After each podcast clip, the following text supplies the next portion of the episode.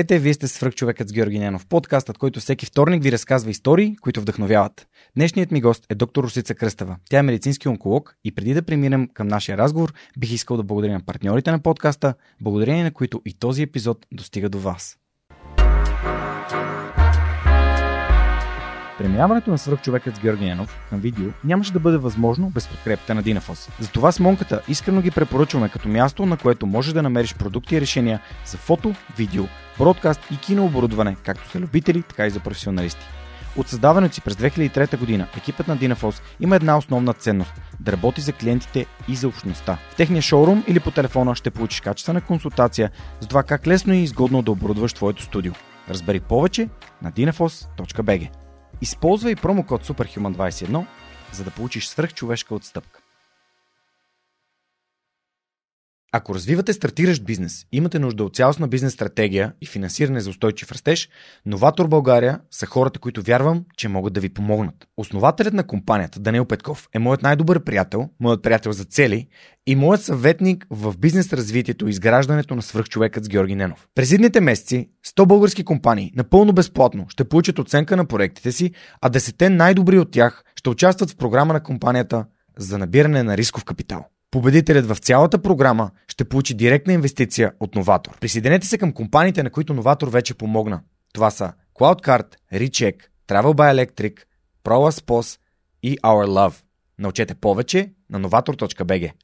Роси, здравей, благодаря, че при поканата да участваш в човека. Много се радвам, че отново имам а, лекар в а, подкаста, тъй като доста време мина, откакто доктор Камен Генов, който е мой приятел и а, а, доктор по вътрешни болести, ми гостува и си говорихме за а, интересни неща, тъй като аз съм я занимавам и с фитнес. Много се интересувам от, от медицината и от това как а, човек може да бъде и от превенцията, разбира се, как човек може да бъде по-здрав.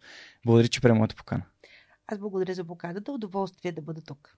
А, добре, всъщност ти си, а, нали, започнем от а, малко да дадем представа на, на хората, които ни гледат и слушат в момента. Ти си а, медицински онколог, занимаваш се с ракови заболявания да. и а, по образование нали, си а, завършила именно медицина. В момента оглавяваш а, отделението медицинска онкология към онкологичния център Унихоспитал в Панагюрище. Точно така. И си от Шумен и съм от и съм родена във Варна. Wow. И съм завършила медицина в София. А, общо взето, а, живота ми е бил интересен. Моите родители са лекари и може би за голяма част от нашите приятели не беше чудно и странно, че завършвам и че ще уча медицина. Макар, че моите желания бяха малко в друга сфера. В крайна сметка, мисля, че това, което съм завършила, го правя добре. Като всичко това дължа, дължа разбира се, на моите родители. А, така че медицината е удоволствие а, да се работи. Това, което съм искала а, да правя в медицината, всъщност да лекувам злокачествените заболявания.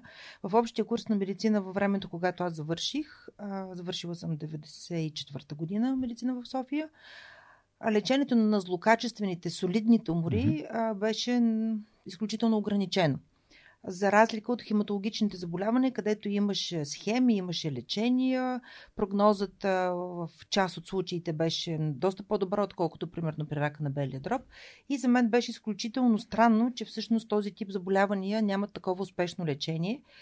А, достъпа до друга литература, не българска, не съветска, беше ограничен, но го имаше и всъщност точно там намерих вариант и нещо, което подсказваше, че има вариант за лечение на тези заболявания. Бях абсолютно убедена, че това ще се случи и в България. И затова още след завършването ми започнах работа в университетската болница ИСУ, в клиниката по тогава беше медицинска онкология и лъчелечение. И не съжалявам за този избор и смятам, че нещата, които ги правя, го правя добре, благодарение на моите учители. А, уау, толкова засегна някои много важни за нашия разговор теми, които предвидих да, да си поговорим с тях. Ролята на родителите, ти самия си родител. И а, всъщност, даже докато, докато идвах насам, се замислих, че твоите родители са лекари. Естествено, знаем, че когато родителите са лекари, те очакват нас и ние да бъдем лекари. Да, обаче при мен не се получи точно така. Родителите ми са лекари. А, те също са ударени на тази професия. Mm. Даже баща ми, който е на 79 години в момента, до година ще стане на 80, все още практикува. А, майка ми също е в а, прекрасно добро здраве, както казвам. А хората, които използват мозъка си, живеят дълго. А, така че дай Боже да бъдат а, живи и здрави дълго време и да използват мозъка си по предназначение. Това е а, един така от любимите изрази на майка ми, който прилагам и използвам почти всеки ден. А, те имаха, разбира се, това желание, аз обаче го нямах. Mm. Докато учих в гимназията, завършила съм с златен медал природо-математическата гимназия в а, Шумен а, и всъщност първото ми желание беше да, а, да стана актриса. Тогава много се палех и всъщност участвах в театрални, самодейни а, постановки. А, малко по-късно дойде желанието всъщност да уча палеонтология, тъй като древността и това, което хората са откривали и прилагали, до някъде е съизмеримо с това, което имаме в, в днешните постижения. И за мен винаги е било чудно как така те са ги откривали тези неща, без да имат всичките тези съвременни възможности. А, доста интересно, а, но се оказа, че дори с този златен медал, който съм завършила, такава специалност в Софийския университет все още тогава нямаше и беше много трудно.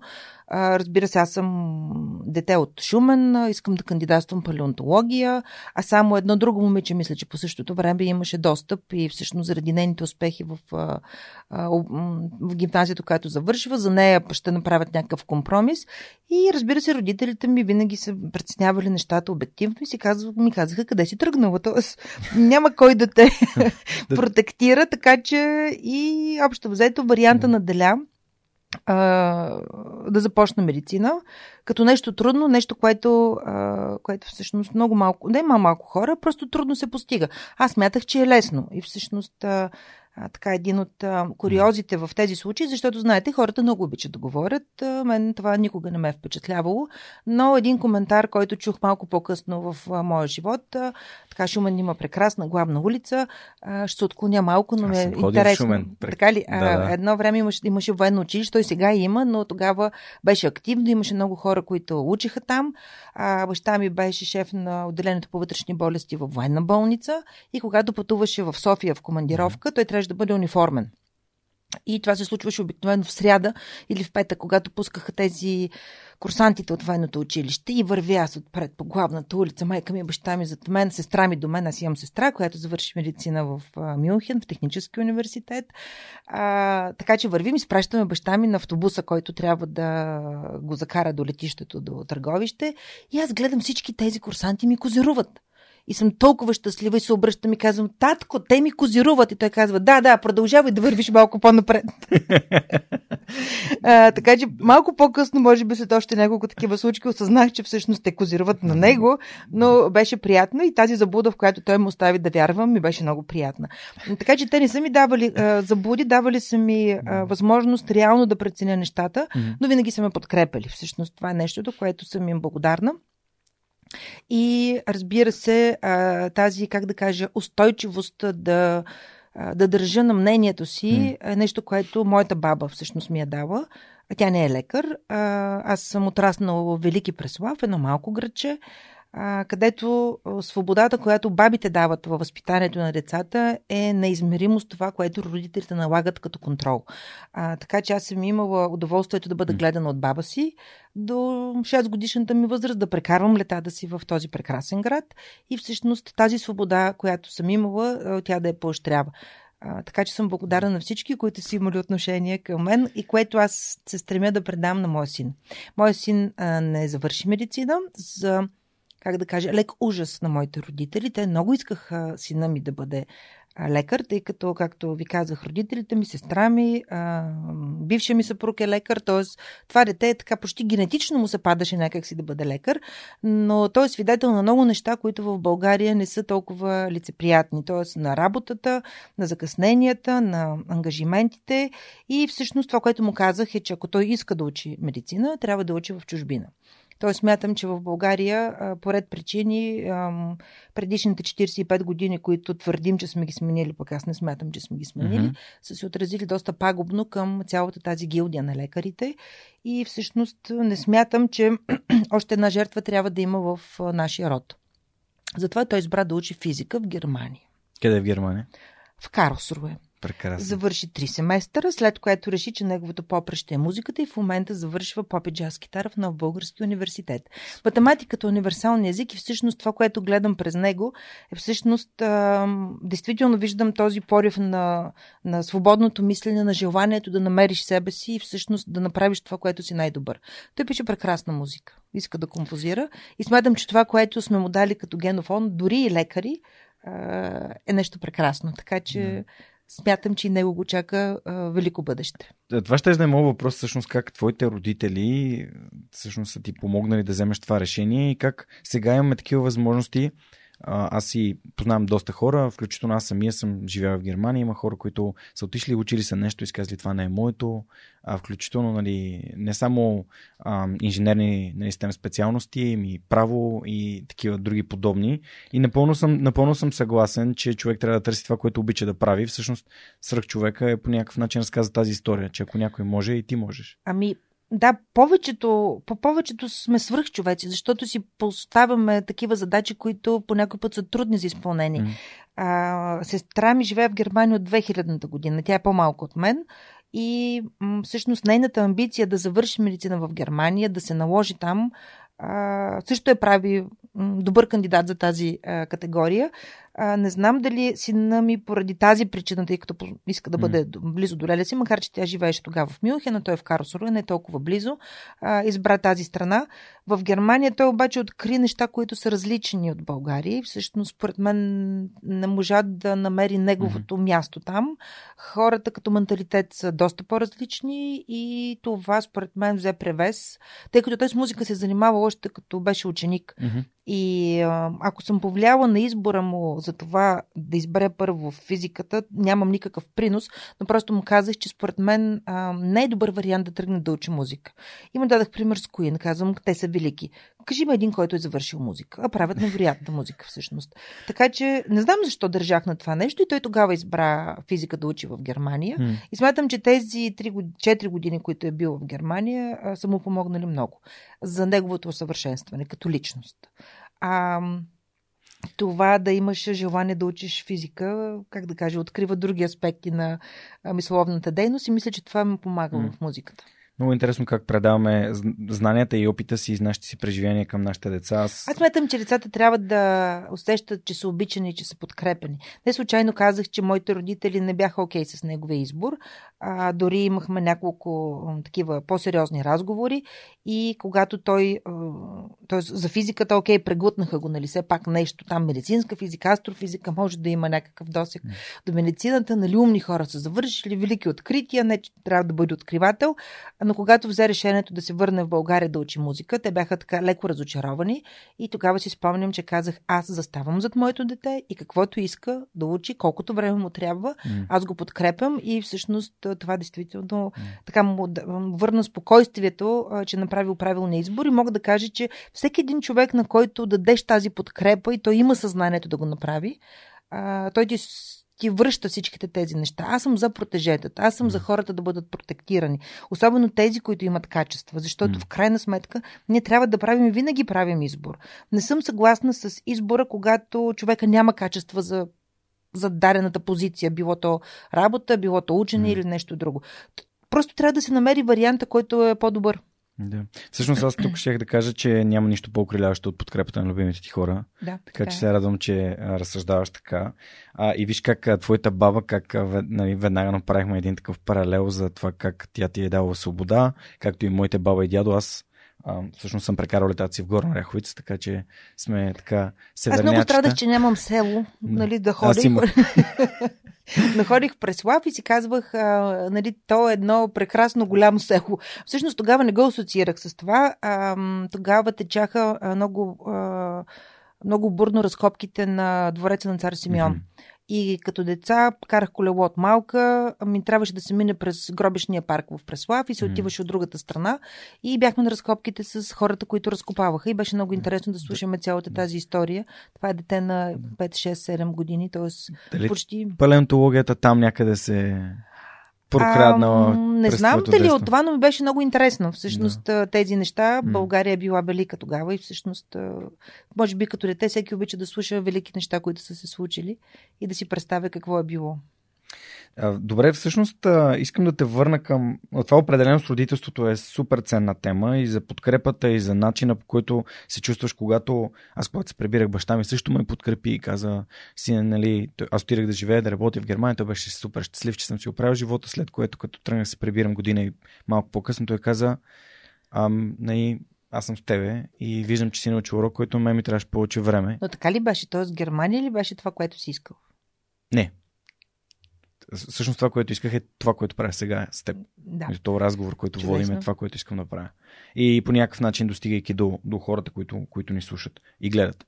Ам, но безценна е подкрепата на родителите, защото те винаги са иерархично са над нас и някакси като ни кажат да, аз вярвам в теб, мога, не, нека да ти помогна да, да, да достигнеш до това, което ти Точно търсиш. така, това е правилната позиция, макар че заради сблъсъка на поколенията по да. някой път има а, различия да. и според мен именно това е ценното в, а, във възпитанието, да можеш да устояваш а, позицията си. Mm-hmm. А, много пъти ми се е налагало а, да казвам а, защо това нещо, да се аргументирам mm-hmm. за нещо. В повечето случаи тези аргументи са били приемани и рядко е било налагано, да речем, нещо силово.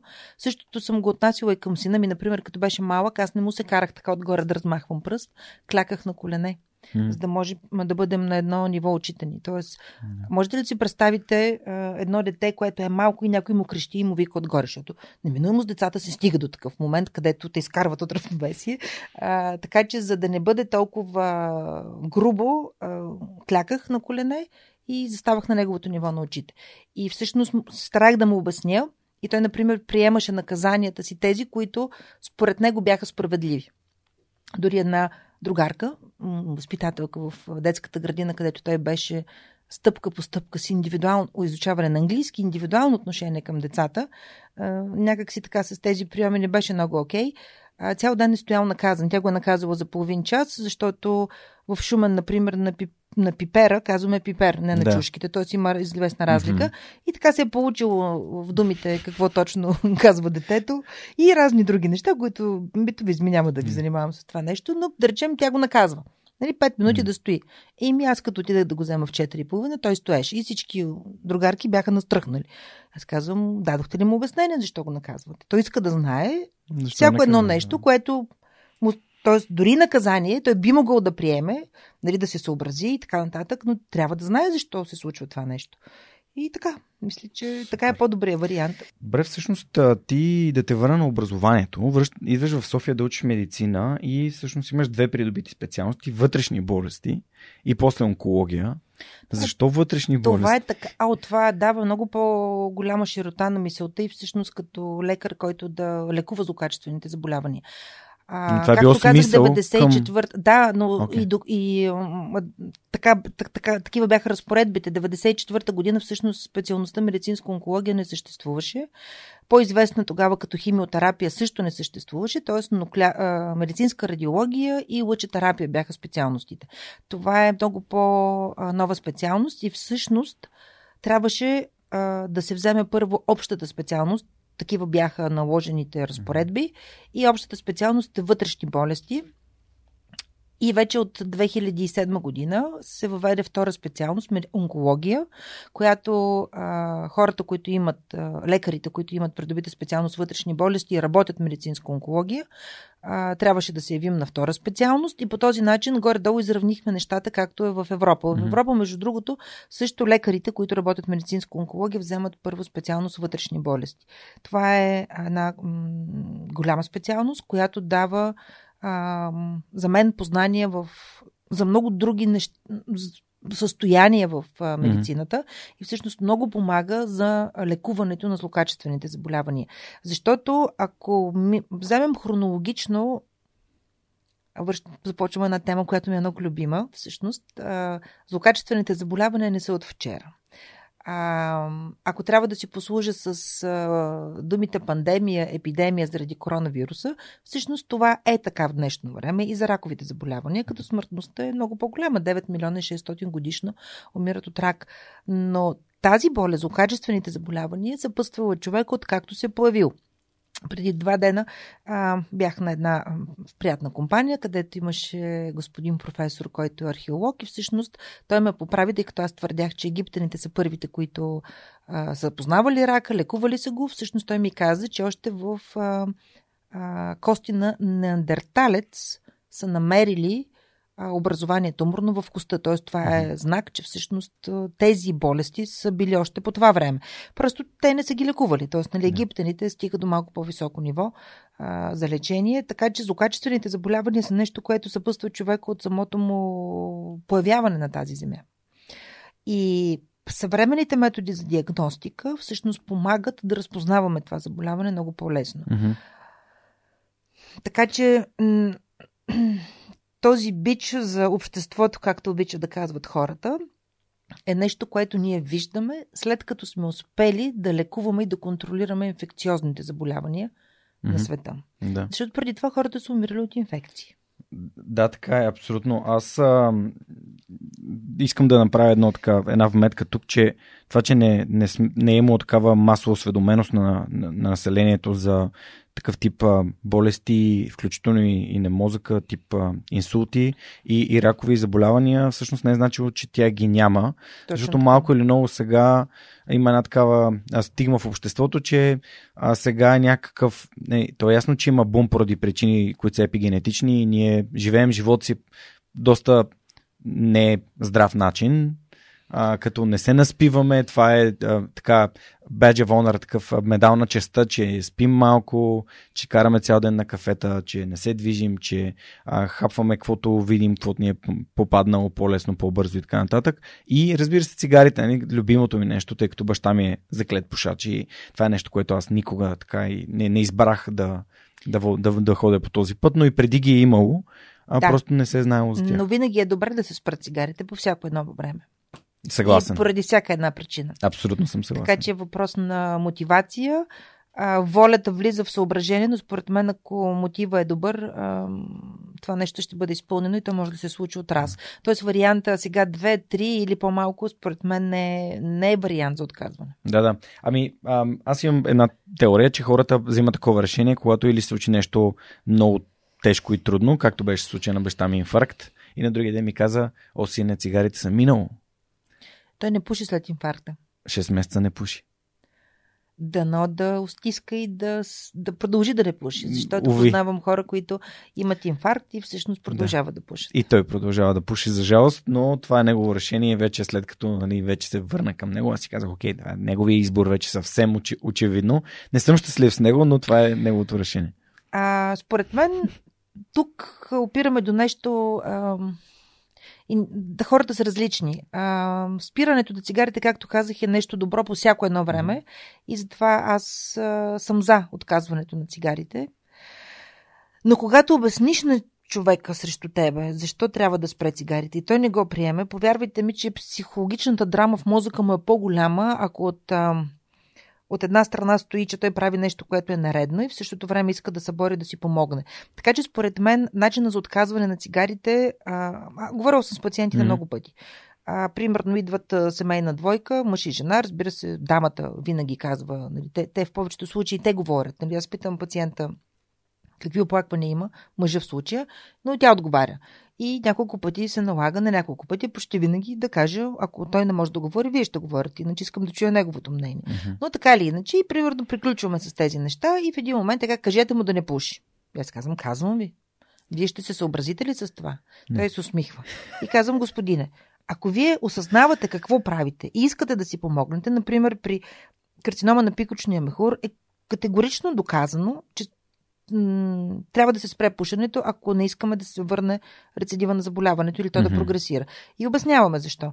А, при рака на белия дроб, част от лечението, таргетната терапия е по-малко ефективна, отколкото а, при непушачите, отколкото при пушачите. А, смята се, че при пушачите, които дали бивши винаги искаме да бъдат бивши, но не винаги се успява, mm-hmm. а, може би, това е предполож... не предположение, е сказано мнение, а, имунотерапията би била по-ефективна. Защо? Защото при пушачите се откриват много по-чести мутации, има един индекс, който се определя и примерно това е наблюдение, което е установено. Mm-hmm. Така че ако този пациент е на таргетна терапия, лекуваме белия му дроб Нали, трябва по някакъв начин, според а, а, нивото му на неговата компетентност, т.е. на менталния му статус, трябва да обясним защо всъщност трябва да спре цигарите. И мога да ви кажа, че това върши повече работа, отколкото нали, варианта с дамата, кажете му да не пуши. Да, да. Аз всички казвам да не пушат. Аз, аз напълно го разбирам това и, и съжалявам нали, на хората, които трябва да стигнат до там, за да, за да осъзнаят, че всъщност пушики не си помагат. И... Не, а, по време на химиотерапия, например, има различни реакции. Тоест, част от а, хората, тъй като се променя а, вкуса, т.е. имат mm-hmm. различни усещания за вкус. А, гадно, не обичам тази дума, но примерно неприятно, губят, неприятно mm-hmm. да, а, за вкус, за храна, която са харесвали, почва да ядат храни, които преди това изобщо не са яли. И в, а, може би, около половината от пациентите а, спират цигарите, защото им става неприятно. Тоест, само това е достатъчно. Например, а, а, моя приятелка, която е прекрасна mm. дама, а, така спря цигарите. Каза, не мога да ги пуша. А тя пушеше много. Ами, наистина, аз а, бих, се, бих се радвал по-рядко да се стига до там, пък и нали, има връзка между пушенето и рака на белия дроб. И не само. И други видове рак. Освен това, цигарите, т.е. пушенето вреди а, вреди на съдовете в организма, mm. може да причини а, друг, други заболявания, сърдечно-съдове, не само mm-hmm. рак, така че а, пушенето е един от факторите, които може да коства много и различни увреди на здравето. Да. Всъщност, Искам тук, понеже вече малко го натопихме баща ми, че е вървопушач, аз съм сигурен, че много хора ще се разпознаят в, а, и родителите си в това, че са наистина заклети в, в това да, да си, а, така си разтоварват стреса, което доказвам, че няма връзка, но както и да е, искам да споделя една лична история. И защо толкова много се зарадвахме и когато, когато се свързахме. А, слушателите не я знаят, но тя ми е много, много, ми, много ми стои на сърцето а, защото 2015 година, преди да се запозная с Неда, буквално лятото на 2015 година, ми се обади баща ми и каза, ти трябва да отидеш в Хановер. Добре, какво ще правя в Хановер? И той вика, ми братовче, ти там трябва да го приемат в болницата в Хановер, в университетската болница. И аз казвам, добре, отивам, кажи ми какво става. И той каза ми, не, твой братовчет има рак. И аз му казвам от колко години. И той казва ми от 9. И знаем всички тази история, в която семействата някои неща не се казват, да може някой да не се притеснява. Да. Отивам в Хановер, а, виждам го в състояние, което не е тотално непознат за мен, просто целият е подпухнал, едва му се придвижва. Той а, и баща му, двамата са, а, не, бяха от Варна. А, и съответно лекаря казва, а, професор Клемпнер, доколкото си спомням, казва, няма проблеми, ние сме изгледали там цялата, цялото изследване, ще направим операцията. И аз съм добре, окей. Обявява се една сума, която е наистина много сериозна. А, и на базата на тази сума, нали, те казват, да, окей, сме с тази сума. Ще сме тук в хотела, приемат го след няколко дни, аз си летя за София, връщам се на работа.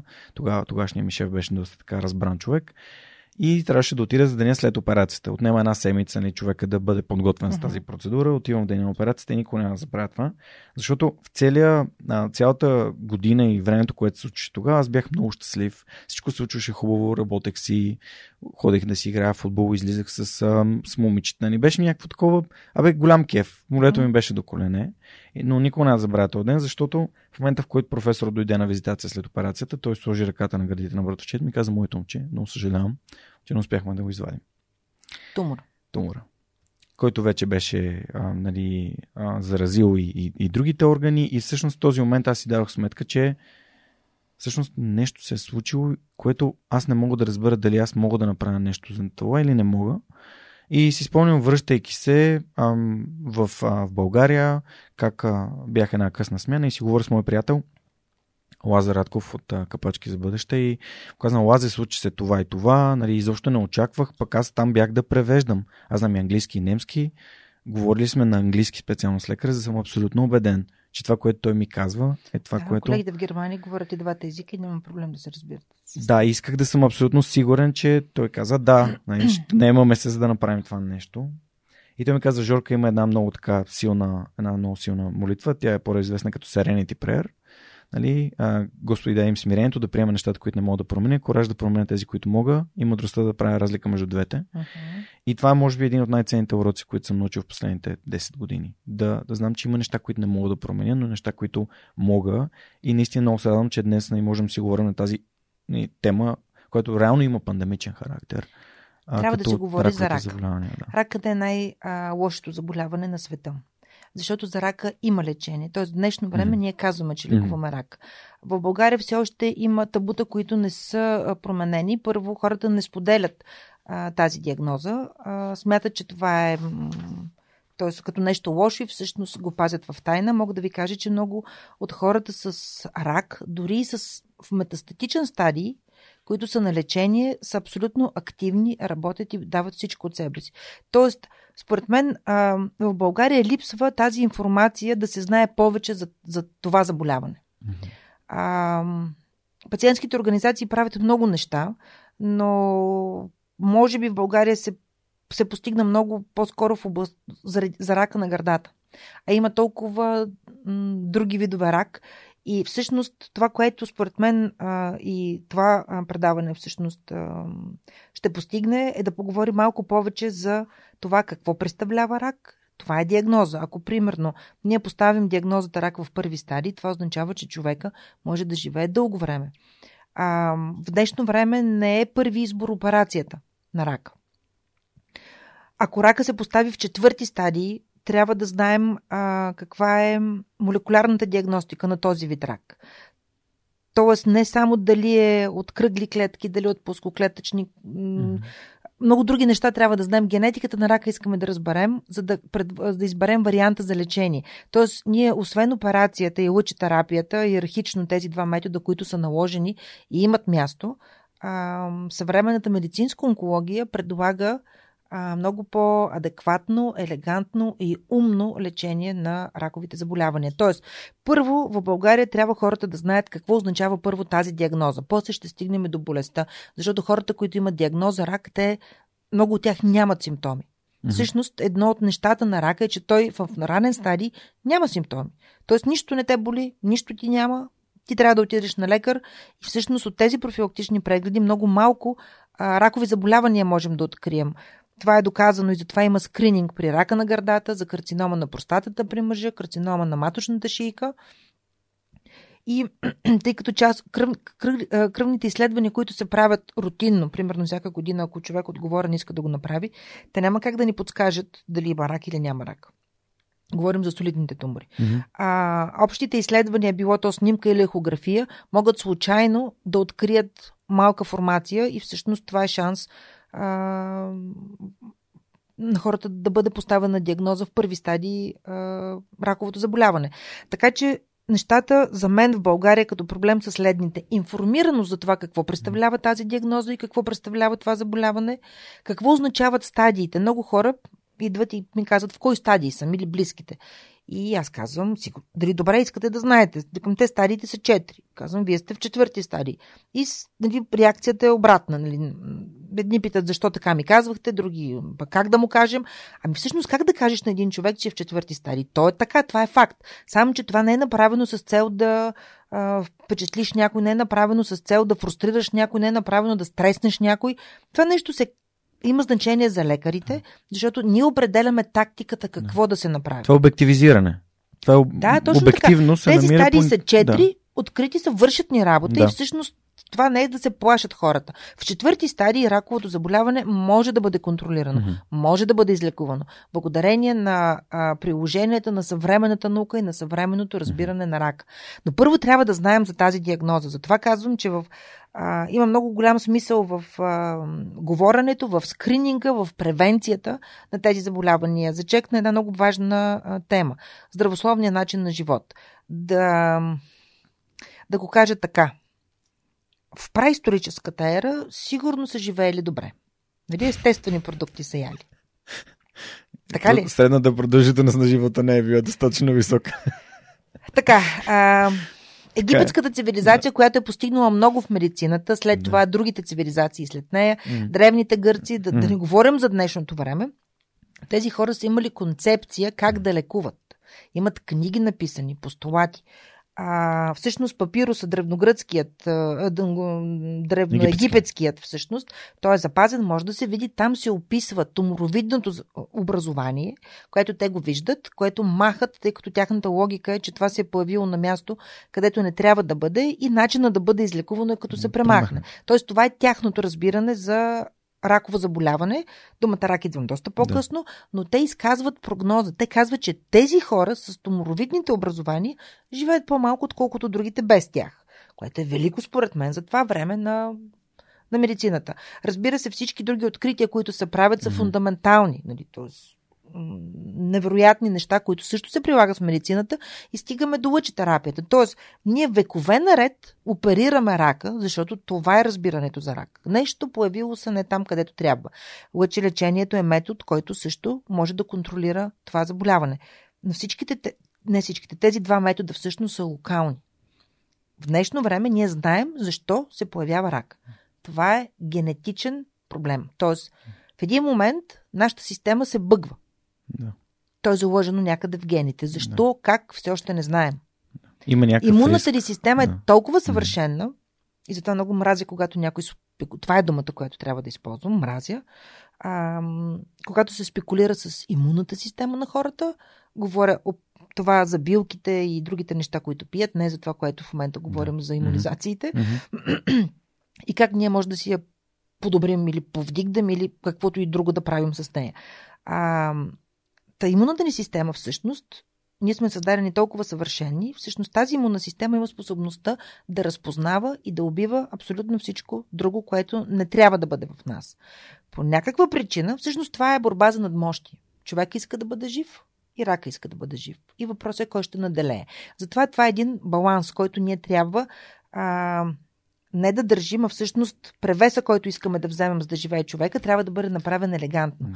Тоест, варианта с борба, когато сравняват лечението на рака с борба, аз не го харесвам. За мен винаги в борбата има някой, който е по-силен от теб. Тоест, ти още от самото начало определяш, че някой всъщност ще те надвие.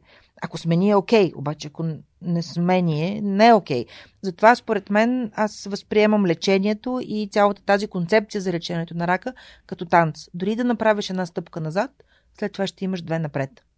А може и през цялото време да вървиш напред. Може да правиш квадрати, кръгове, а, други неща, но всъщност а, а, усещането за това, което правиш, трябва да ти дава гаранция, че това ще продължи живота ти. В крайна сметка, ние се раждаме и умираме, нали така? Тоест, а, нашия живот е за, за едно малко време тук на Земята. Mm-hmm. И има много а, смисъл в това да го а, изживеем смислено.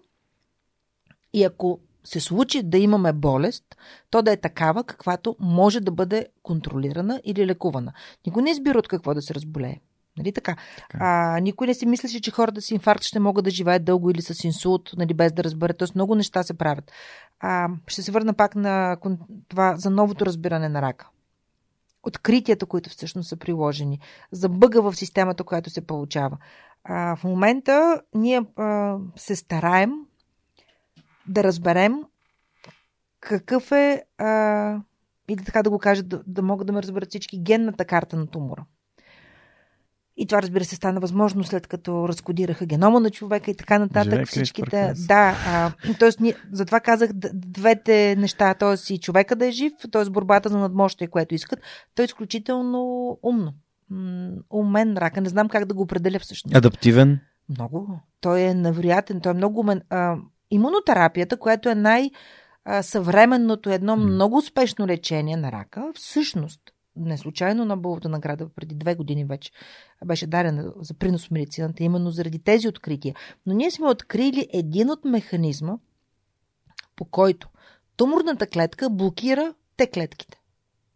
И всъщност имунотерапията е лекарство, което спира тая комуникация между туморната клетка с нейния рецептор, където се захваща за те клетката, я приспива и всъщност тя казва на клетката, ти си спи всичко наред, аз съм добра клетка и през това време почва да си пуска другите механизми, да става голяма-голяма и да расте, т.е. да пребори организма. И всъщност нашето лекарство е, слага пречка на тази комуникация, събужда те клетката и казва, събуди се, тук има един лош, който трябва да го унищожиш. Това сме измислили. Mm. Тоест, ние не сме измислили лекарство, което да убие туморната клетка. Ние сме стигнали до извода, че собствената имунна система може да се пребори. И всъщност част от проблема е, че не всички тумори се активират по този начин. На този етап е, са познати, грубо казано, 6 типа аномалии генетични, които могат да бъдат установени в туморната тъкан. Или за да го кажа по-разбираемо, а, искаме да лекуваме конкретният рак в конкретният пациент. Това е да. персонализираната медицина. Mm-hmm. Това е възможно. Просто а, науката толкова бързо напредва, че не всичко може да бъде приложено в а, ежедневието. А, това, което прилагаме е персонализирания подход. Тоест, ние при всеки един пациент с рак искаме да имаме молекулярна диагноза. И ще ви дам пример. Рака на гърдата. Това не е едно заболяване. Това са няколко. Те протичат по различен начин, а, лекуват се по различен начин и всъщност най-успешното лечение, дори и в четвърти стадии, не говорим за лечение, е когато прилагаме комбинация на химиотерапия, таргетна терапия и имунотерапия. Тоест, трите механизма, по които можем реално да атакуваме тумора, защото не винаги успяваме да разберем кой е механизма, по който той се активира в конкретния човек. Така че тази генна карта на тумора, на да, което можем да изследваме, в някои случаи при хората ни дава много информация. Примерно, да вземем пример за карцином на тройно негативен рак на гърдата. Той се свързва с много лоша прогноза, нечувствителен е. Имунотерапията до някъде има, има, има ефект. Но при група жени, а, не група жени, това е проучване, е установено, че 33% в тези жени, които са над 1000, рака се активира по един механизъм и това е така наречения МТОР път за активиране не, от известните. Т.е. пак казвам, до момента в науката това е известно и ние можем да го приложим. Mm-hmm. Да, този тип изследване а, се плаща от пациента, това не се реимбурсира от, от здравната каса, но е достъпно в България. Всъщност ние го прилагаме. Т.е. колегите в България сме запознати с този метод и го прилагаме а, и съобразяваме лечението mm-hmm. на пациентите с. Тоест да разтълкувам това, което каза Извиняй Роси. Да. Ти каза, че а, при, има шанс при, при колко процента? 33% при пациентки с тройно негативен рак на гърдата. Окей, okay, значи има 33% шанс, което значи една трета, да. е, всяка трета жена, да, да има това, това изследване да покаже... Стройно негативен рак да, на гърдата. Да, с, с, да, с... те са различни. Хер да. позитивен, хормонално. Но теста би могъл да бъде използван така, че да се. Персонализира да се... лечението. Да, okay. Точно така. Може да бъде използван и в България се прилага. Има го, просто казвам, че не е платен от здравната каса. В а, други страни по различен начин се реимбурсира. Това, това е друга тема, да. а, която няма да я зачекваме. А, това, което исках да кажа за персонализираното лечение. Аз те прекъснах, извинявай, просто да. исках да го упростим малко от гледна точка на това, че а, точно ние започнахме разговора с това, че нали, рака е лечимо заболяване да. нали, в генералната му форма и тук вече навлизаме в а, някаква конкретика от типа на как конкретни форми и проявления на това заболяване могат да бъдат установени и да бъде работено с тях благодарение на, на науката. И тук медицината и науката нали, са много така... Науката много напредва а, част от нещата са приложими в практиката и се прилагат, mm-hmm. други все още чакаме. А, това, което исках да кажа е всъщност от нещата, които можем да открием при това тестване. А, може да се окаже, че примерно един рак на дебелото черво има същите характеристики, както един на херпозитивен рак на гърдата. И в този случай лечението на този рак, който се е появил в дебелото черво, трябва да бъде лекуван с лекарствата, които имат регистрация за рак на гърдата. Тоест, опираме до една регулация, която все още не е променена. Това е глобален проблем. Тоест, това не е проблем в България. Защото, пак казвам, мисленето до сега е различно. Не. То е ново. Те съответства на, на новата концепция за това, че всъщност нашите знания са променени заради нещата, които сме открили а, те вече много добре се намесват в, наместват в цялата тази картинка и затова локалните методи като а, операция, като лъчелечение имат много място в лечението на злокачествените тумори, но те не са средството на първи избор. Mm-hmm. Тоест, съвременната концепция на рака, ние да разберем каква е неговата характеристика, най-общо казано, да. и след това да изберем по кой метод и как да започнем лечението. М- стандарт е вече за рака на гърдата да започнем първо лечението с химиотерапия или таргетна терапия. Мгм. И после да помислим дали да оперираме, дали да правим мъчетерапия. Това зависи от стадия, дали е трети, дали е четвърти стадий. При рака на белия дроб също. Тоест преди а, повече от 5-6 години рака на белия дроб нямаше такива постижения. Тоест пациентите с тази диагноза не живееха дълго. А към днешна а, дата може да видите пациенти, които живеят повече от 10 години с това заболяване. Това ми звучи като а, п- прекрасна стъпка нали, в науката за по-малък период от 5 години нещата да се развият до такава степен, че да се удълж- удължава човешката продължителност на живота. Тя се Благодаря. удължава, защото, пак казвам, а, успяваме да приложим в практиката М. на това, което науката е открила. Да. и то много бързо. Част от нещата се забавят, но това според мен е неизбежно, тъй като всичко върви с една регулация в света, където не може просто събуждаш се и хоп, нещата са променени. А, така че това ще се случи, може би, в следващите 5 години. А, така че днеш, към днешна дата ние искаме и казваме, че лекуваме рака и това хората трябва да го знаят. И затова е важно да имаме правилна диагноза. Да. Дали е своевременна е нещо различно. Правилната диагноза изисква не само да сложим пет скенера или скенера да видим а, колко е голям тумор, къде е разположен, не само хистологията да видим вида клетките, а искаме и молекулярната диагностика, искаме генетиката на тумора, за да може да приложим а, максимално адекватното лечение към този тумор в Конкретен този случай. човек. Да, да, да, супер, супер. Ами аз тук искам да отбележа, не знам дали знаеш кои са Келвин Хелт. А това са мои приятели, които са ми гостували в подкаста и те използват термокамери за Да. установяване на, на рак на, на гърдата. Да, но това първо а, не е метод, който е а, валидиран. Да, да, Второ, да. Това е нещо ново, Но което то е те използват. разли... То е ново, Да. но това а, на този етап не мисля, че отразява правилната диагностика на рака. Тук говорим за ранна диагностика, за установяване на разлика в температурата в гърдите, доколкото аз разбрах. Да, обаче това не е а, валидиран метод. Да, да, да, Тоест, разбира се. Това е нещо, което много хора биха се зарадвали. Примерно снимаш се с телефона, нещо става по-топло, след това се анализира. А, мисля, че е по... Но Мисля, че е по-елементарно това, което всъщност може Да. да, се случи с Да. една ракова клетка. Тоест, а, нека да тръгнем пак от там. Защо египтяните оперират, а защо ние не искаме да оперираме? м, Всъщност има много хирурзи, които все още искат да оперират, но това е друга тема. А, самият тумор, за да се появи, отнема време. Мога Мгм. да ви дам да, няколко растение. примера. А, моя близка, която трябва да замине в Канада, а, правим с ним, искат пълни изследвания. Тя заминава в Канада, всичко е добре, стои там 6 месеца и се връща в България и се оплаква. Нали, има проблеми с стомаха, всички лекари около нея, включително племениците и така нататък, и ние лекуваме за гастрит. И в един прекрасен момент, че от гастрит гастрит, ще правим гастроскопия и трябва да се направи снимка на белия дроб. И правим снимка на белия дроб. 10 см тумор. Мгм, За 6 месеца. Ами имаме снимка преди да Да. Тоест аз никога не мога да кажа кога се е появил рак. Да, да. А, има други примери. Тоест, говорим за изследвания, които се правят и се виждат. Примерно, както знаете, след ранна диагноза, всеки един а, пациент е, се проследява. Първата година в България има разписани правила Мгм. за това на 3 месеца, после на 4, на 6, след това веднъж годишно, като след петата година вероятността да се върне тумор е много малка. Та тези хора, примерно, според риска, който очакваме да се появят метастазите, ние правим тези изследвания. Има случаи, при които а, има пълни изследвания, примерно скенер, на ехография, където е малко по-субективно и виждаме метастазите. Те могат да бъдат 3 или 4.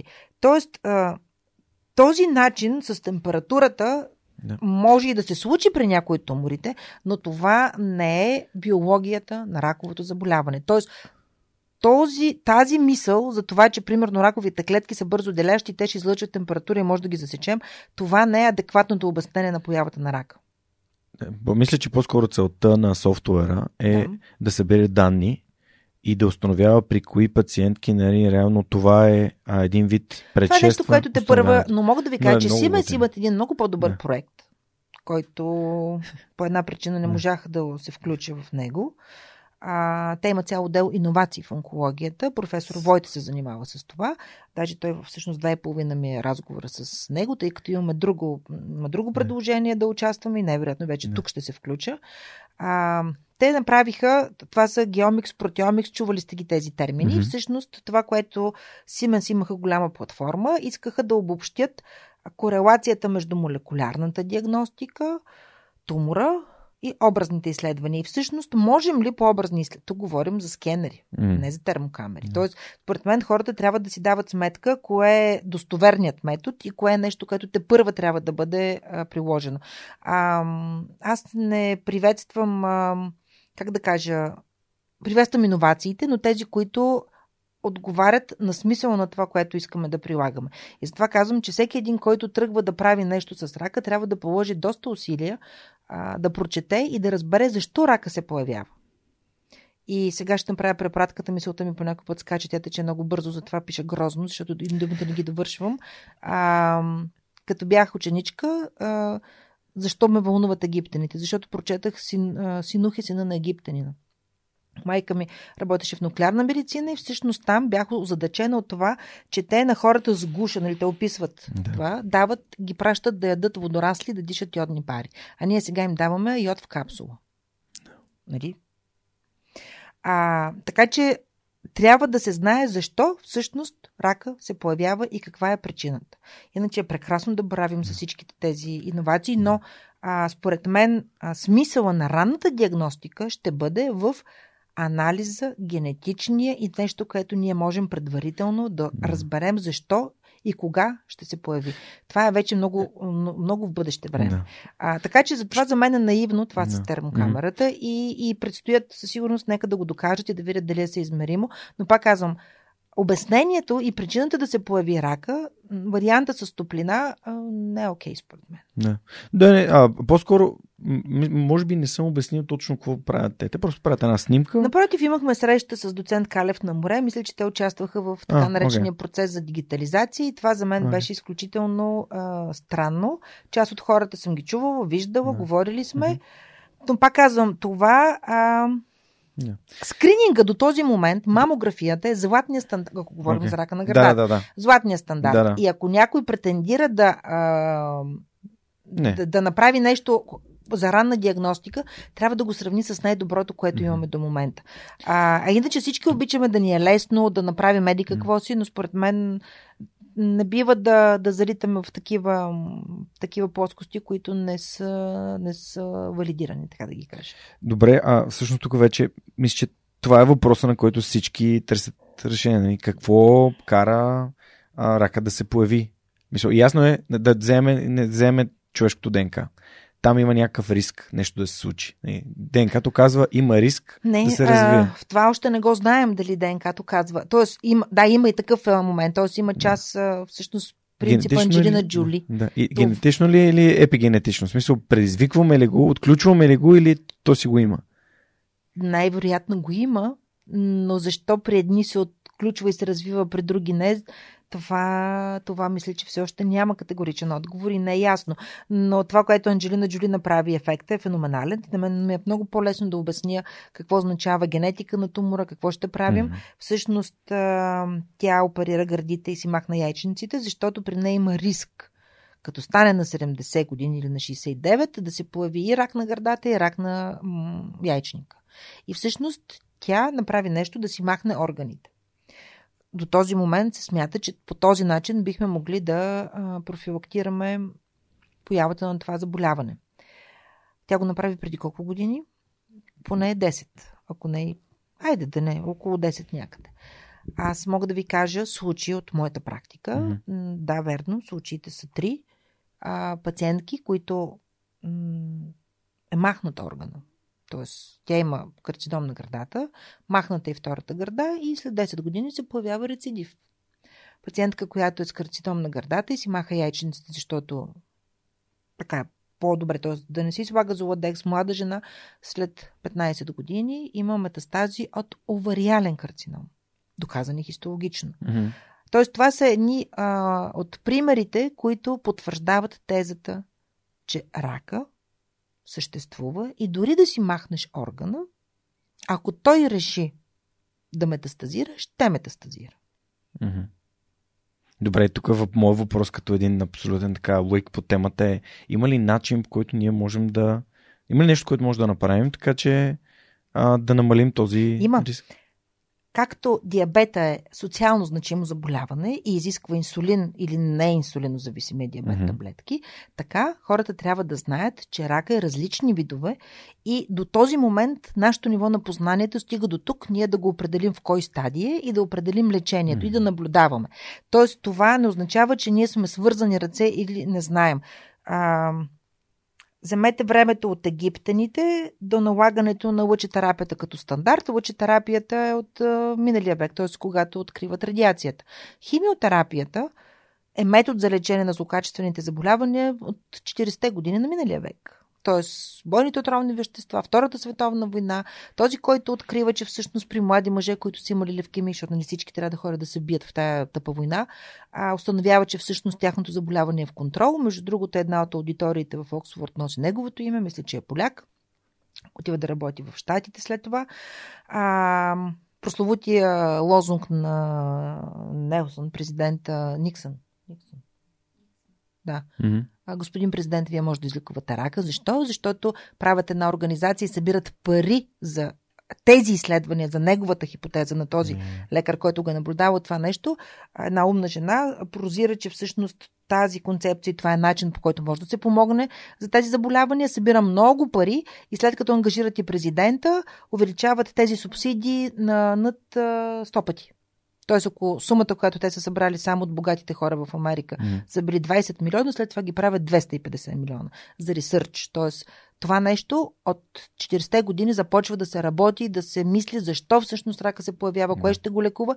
И цитостатиците, т.е. класическия вариант на химиотерапия, това са лекарства, които атакуват бързо делящите се клетки. Затова и страничните реакции, които те имат, са а, гадане, повръщане, потискане на левкоцитите опадане на косата, т.е. те имат всичките тези а, характеристики на странични реакции. И това нещо е стандарт за лечение от след 60-те години на миналия век. Рака на гърдата, италянците диктуват модата там, както в някои други области, безапелационно просто. Те преди повече от 25 години откриват, че всъщност само операцията и махането на цялата гърда, това, което всъщност се правеше, не е достатъчно, а че всъщност адювантното или последващото лечение ще промени преживяемостта на тези жени, дори оперирани в ранен стадий. Тоест, в първи или втори стадий опериран М. рак на гърдата, ако не се добави химиотерапия, тези жени живеят по-малко. Така е вече. Това, е стандарт.М. Доказаха го. Нали, Тоест антрациклините, таксаните след това. Тоест това са класическите цитостатици. Стигнем преди 10-15 години, което установихме таргетните терапии. То е много интересно, защото по едно голямо проучване, където всъщност откриват хапче, което може да лекува рак на белия дроб.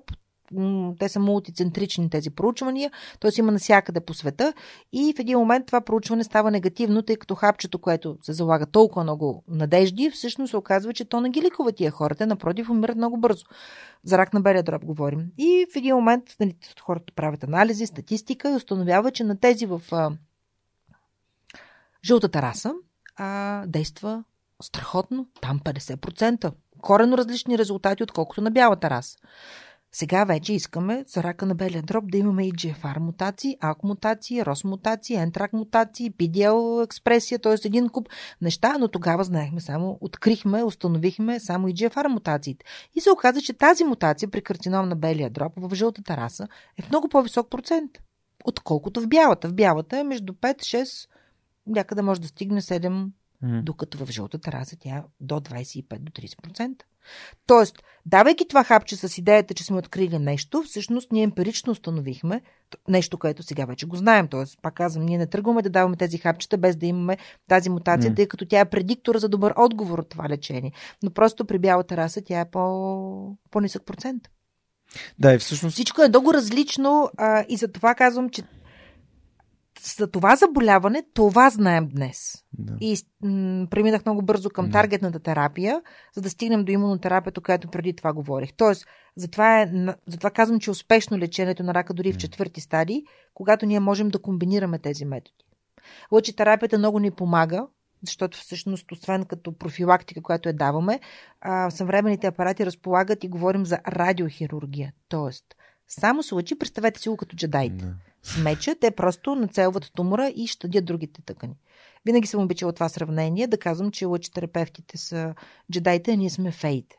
Тоест, ние забъркваме отварите и даваме това, което всъщност гарантира дълголетието, докато те се наместват, когато имаме нещо остро. Както виждате, не споменавам хирурзите, макар че те са изключително важна част от целият този мултидисциплинарен екип, който трябва да обгрижва пациента. Това е също интересна тема за хората с злокачествени mm-hmm. заболявания, защото е доказано ефективно, т.е. има клинични проучвания, които доказаха, че ако един пациент се обгрижва от няколко специалиста, той живее по-дълго. И затова и това се стремим да правим в нашето ежедневие. Тоест, много неща трябва да правим и ако нямаме а, потенциала и способността mm. да мислим, а, да знаем какво могат другите специалности, затова медицинската онкология е толкова комплексна и се развива по този феноменален начин. Това е революция всъщност, която се случва. Това не е еволюция. Тоест, лечението на рака аз съм започнала, както казах, 95-та година в ИСУ, т.е. аз съм свидетел на тази революция и съм щастлива от това, което мога да прилагам. А какво предстои? Има ли нещо, което, към което се стреми самата? Да, самата това, което казах. Тоест, раждаме се, знаем какво има, какво може да се очаква и да го предотвратим. Тогава не знам колко години ще живеем обаче. Mm-hmm. Има някои философски въпроси, които медицинската онкология поставя и винаги трябва да си дадем сметка и за това. Тоест, ние удължаваме живота и хората живеят по-дълго хората с рак живеят много по-дълго, но не само това те, те са работоспособни. Те не ползват, голяма част от тях не ползват толкова решения, те хората се вършат на работа, те творят. А, затова инициативата, която направих в онкологичния център Уни Хоспитал, победителите има за цел да покаже на обществото, че хората с диагноза рак са толкова пълноценни, даже повече, отколкото другите, защото те, освен лечението, което понасят, са полезни на това общество. И да ги е страх да се покажат. О, супер. Добре, всъщност, ам, тук ти неща наистина са много интересни, защото едно от нещата, които аз самия забелязвам е, че някакви определени степени посоки в медицината доста така не вземат предвид науката и сякаш не изглежда като се едно сме, пътуваме назад във времето, вместо в обратната посока. Да използваме това, което ти ми каза, буквално ми звучи като докато не работиш, ти четеш, защото темпа, темпа на, на нови ами, открития. Нека да го кажа така. А, имаше. Да, работим. Екипа, с който работя е невероятен. Това са прекрасни млади хора, които са четящи. Всъщност, а, четенето, пак ще се върда, то, то като ти е наложено, знае, знаеш ли, като пътувахме, моите родители много обичаха да ни водят с колата на Жигули, имахме, пътувахме къде ли не, насякъде и а, значи, не може просто да седиш в колата. Трябва да четеш заглавията на селата, които минаваш. Трябва да броиш колите, които минаваш. Тоест, примерно, като застана на терасата, това сега е едно лирическо отклонение, майка ми каза, че като седиш на терасата, поне брой колко червени коли ще минат. Нали, тоест, ти през цялото време трябва да имаш нещо, което да стимулира мозъчната ти дейност. Та всичките тези неща, т.е. да, ние обсъждаме пациентите, четем, правим една бърза справка, което в случая, да речем, когато трябва да вземем бързо решение, знаем къде да влезем, какво да направим, достъпа до интернет, до всичките библиотеки, които са световни, всъщност е неоценимо. Въпросът е ти как селектираш тази информация. Затова мозъка, който е трениран, този, който се използва, ти помага много помага. Тоест ти да прочетеш нещо набързо и да извадиш тази информация, която ти трябва. Разбира се, това не става за всеки един пациент по някой път. Отнема повече време и примерно като се пребереш, трябва да отделиш половин час или един час да, да разбереш нещо, да вникнеш. Но тази част от медицината, медицинската онкология, mm. тя се развива бързо и не можеш да си позволиш да бъдеш адекватен и да предложиш добро лечение на пациенти, ако ти не си запознат с всичко, което се случва по света. И затова казвам, че а, медицинската онкология и начина на лечение в България е абсолютно достъпен за пациентите. А, в комбинация с а, център, където има, освен медицинска онкология, лъчелечение и другите специалности, гастроентерология, хирургиите и така нататък, това гарантира действително най- така комплексното лечение и обгрижването на пациента. Много ми хареса в едно интервю, което се подготвях за днес.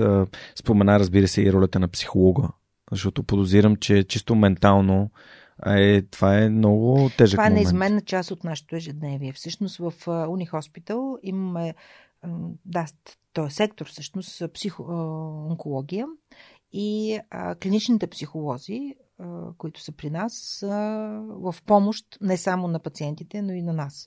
Тоест, ако така представя, бях тръгнала, но нали, ти казах, мисълта ми хвърчи и скача, ако един обикновен ден, тъй като работя в колаборации с нетворкинга, който създаваме е много добър, не само професор Манегот, който от Хайделберг, колегите от Германия, от Гърция и други, всъщност Сърбия също, Та в един такъв разговор, разбира се, то беше фирмен симпозиум, но го бях кръстила един ден на медицински онколог.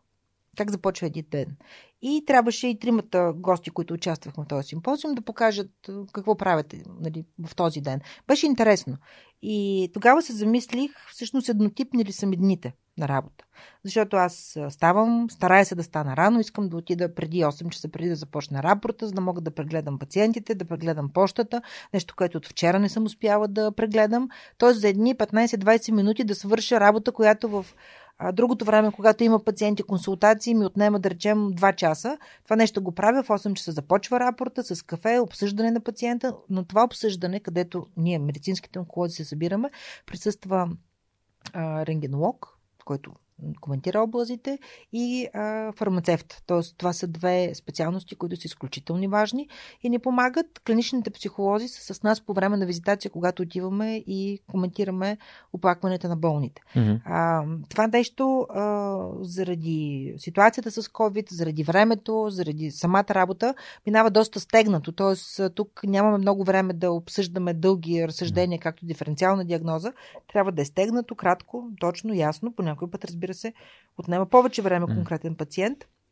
След което е цялата работа с пациентите, консултациите, колегите, разговорите, така наречените туморни бордове, т.е. там, където се събираме, обсъждаме кое за пациента ще бъде най-добре с другите специалности.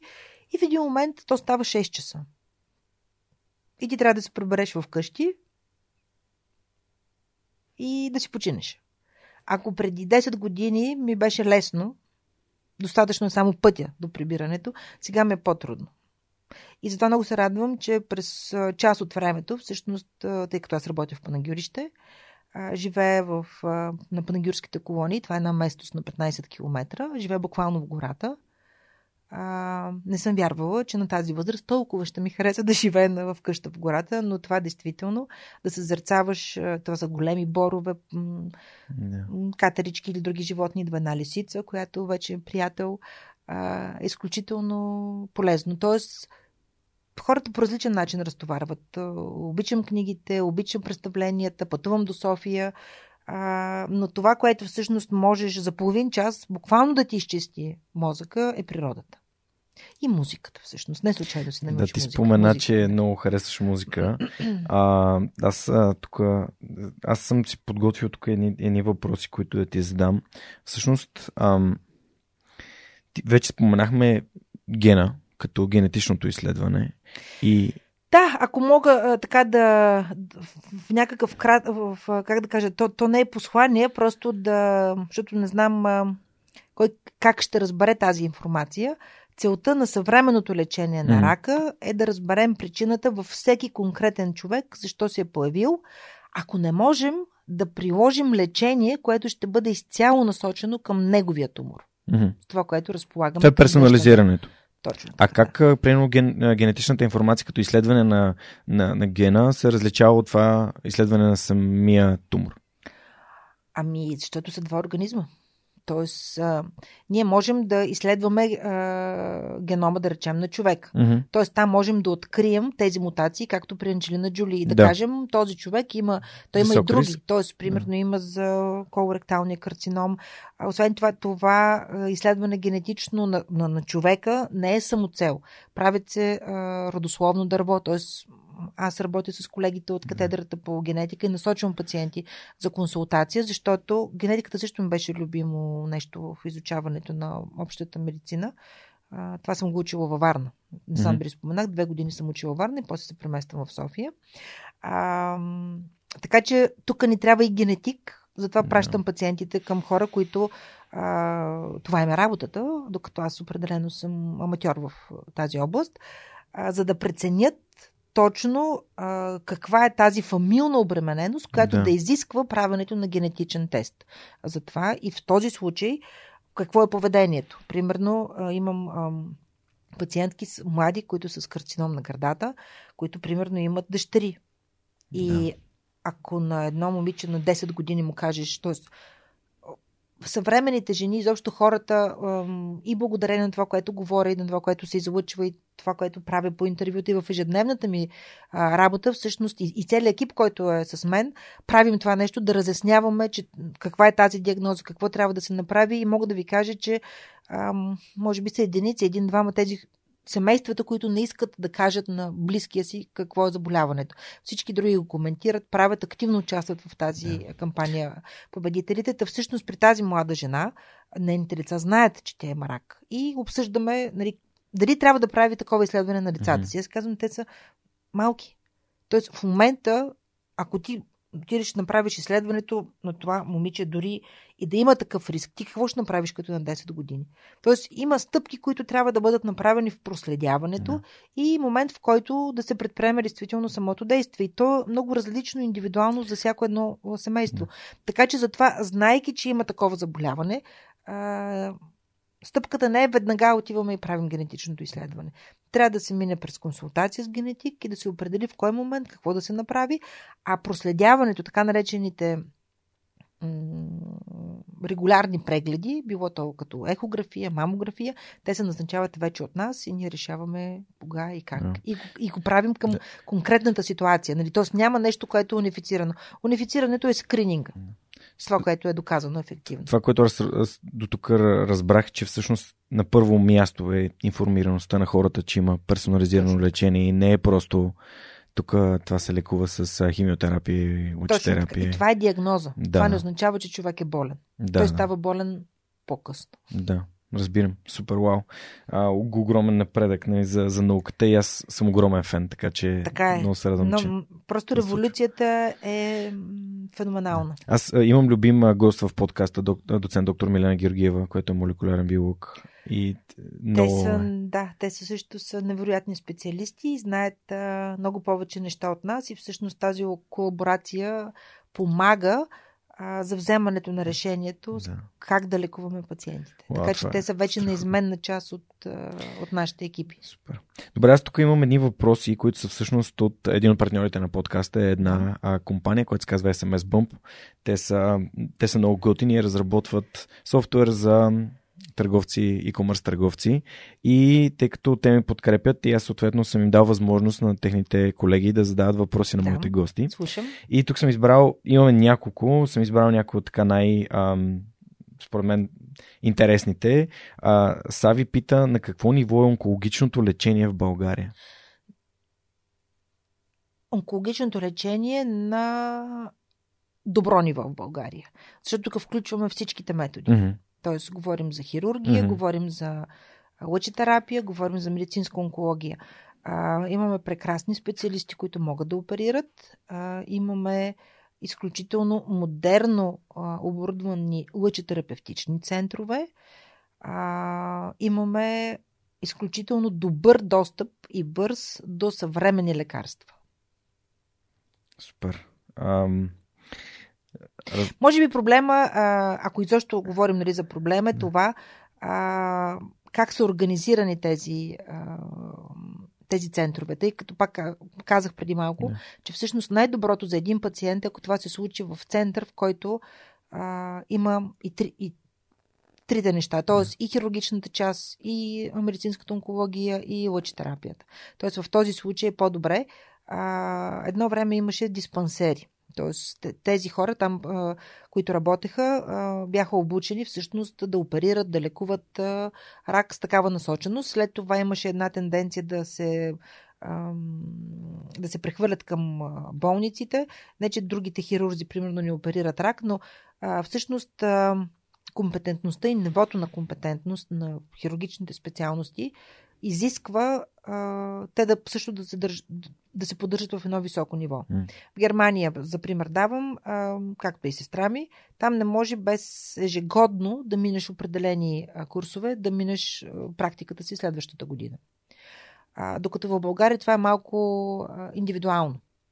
Тоест, тези, които поддържат високото си ниво, mm-hmm. го правят и са известни и се знаят какво могат. Тоест, в България все още има този момент, че дали пациентите ходят след лекаря, то винаги е така и в целия свят, а, но действително колегите, които са на световно ниво в България, а, се знаят и пациентите ги предпочитат. И е много хубаво, ако те се случат в такъв комплексен център.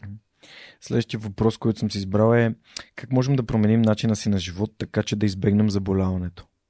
Има ли как? Митко, Митко не задава този въпрос, който аз може би преди малко се опитах да задам.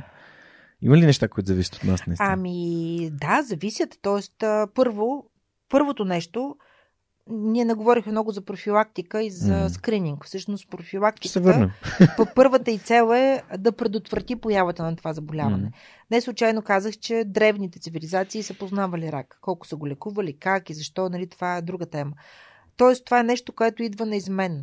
Целта ни е как да го предотвратим. С така наречения здравословен начин на живот не е гаранцията, че може да се случи. Тоест, според мен, а, има известна спекулация с, то, с това понятие. Аз предпочитам нормален начин на живот. Тоест, златната среда е нещото, което гарантира успех във всичко крайностите не водят до нищо добро. Както искаш го толкова. Било в другия смисъл, в буквалния.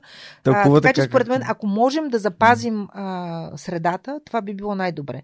Тоест, хранителният режим, разбира се, че храни, които са а, отровни, храни, които имат радиация, храни, които принципно са вредни. Кои храни са вредни?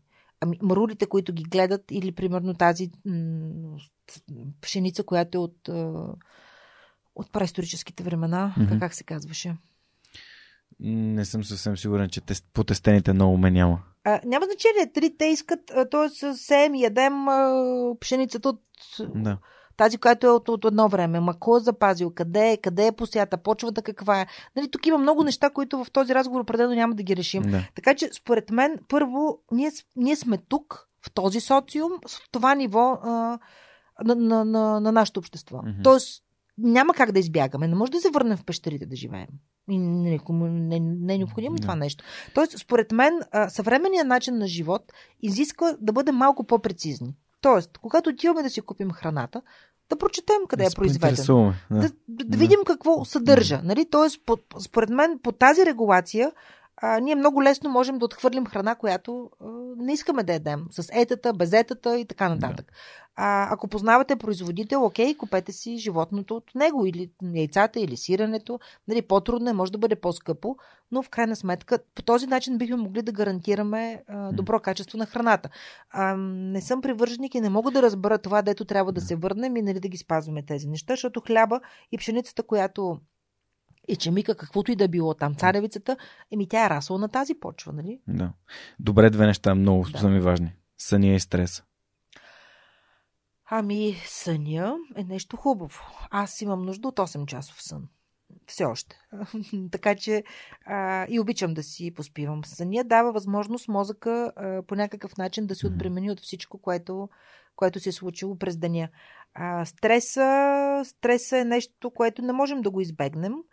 Тук можем да минимизираме част от нещата и всъщност това, което и ти каза, което си го изпитал, че всъщност трябва да можеш да селектираш нещата, mm-hmm. които се случват около тебе така, че да промениш тези, от които, ако зависи нещо от теб. А, така че с рака човек какво може да направи? Да има грижата за собственото си тяло и да разбере кое, кое му е нужно. Има хора, които обичат да ядат месо. Има хора, които не обичат да ядат месо. Вегетарианците също боледуват от рак. Това не означава, че трябва да спрем да ядем месо.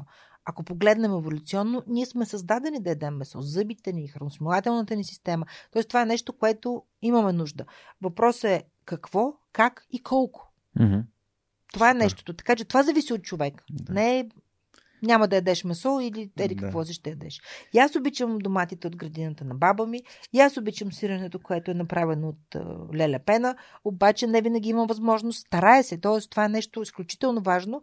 И когато се страви замина в Германия, тя много държеше на яйцата от свободно гледани кокошки и ние се смеехме. Викам, ти луда ли си? Ами аз ги искам тези свободните, ама не ако може да са пакетирани, а така от гледани в къщата. Вкусът е различен. Тоест, а, живота, който си налагаме Да. в днешно време, а, освен на знанието, което имаме, а, усета, тестването, ако искате кафето, виното, т.е. обогатяват се всичките тези знания и те трябва по някакъв начин да изкристализират. Т.е.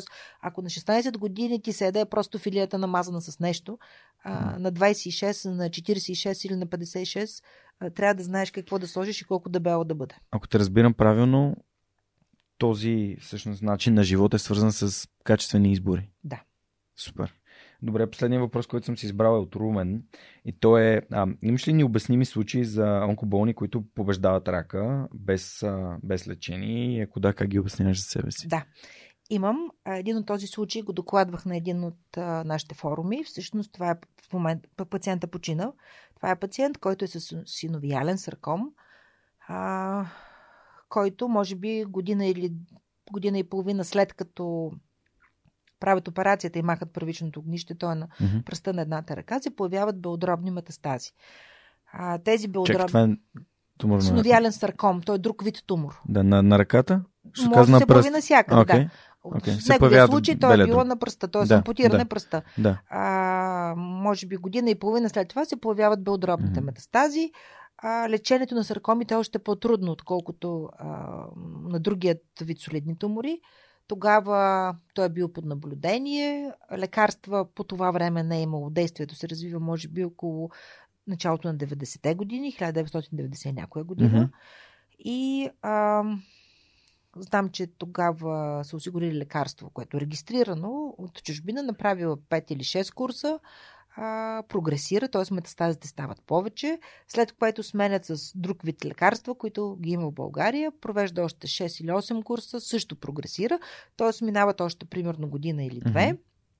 И в, то, в тази фаза аз го заварвам в ИСУ вече, когато започвам работа. А, на моя въпрос как си, а, той отговаряше, нали знаеш, че съм симулант и нищо ми няма. А като видиш образите и, и скенера, те се виждаха метастазите.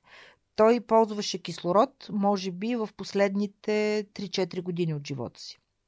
Така, приложили сме двата варианта на лекарства, М, които имаше тогава към това време и няма какво друго да му се даде. Просто няма. Да. Тоест, а, химиотерапията е понасяше тежко, тогава нямаше тези лекарства против гадане и повръщане и всъщност а, при разговори, а, тогава доцент Цекова, лекар и пръстя беше шеф на отделението, нали, като говорим и тя казва, няма с какво да те лекуваме. И той казва, тогава ще пия билки. И пиеше билки. Нали, но той М. идваше и казва, сега това съм взел, това съм взел и ние, какво да кажем? Тоест, ние Да. не му предлагаме друго лечение. Разбира се, прогресира. Тоест, нямаше чудодейно излекуване от това нещо. Но така изкарахме още 3 години. След което първите резултати от а, таргетна терапия, а, която имахме, едно клинично проучване, а, обадихме се на фирмата и казахме, този случай, това е казус. Тоест, Да. това е пациент с синовиален сарком, с белодробни множествени метастази. Не една, не две, не 10, не 20. Те просто белите му дробове са в метастази. Човек, който той работеше. Той ходеше на работа. Никога не влизаше в отделението с пижама, винаги беше облечен и на всеки един въпрос по отношение на неговото общо състояние, имаш ли оплакване, казваш, аз съм симулант, що ме питаш.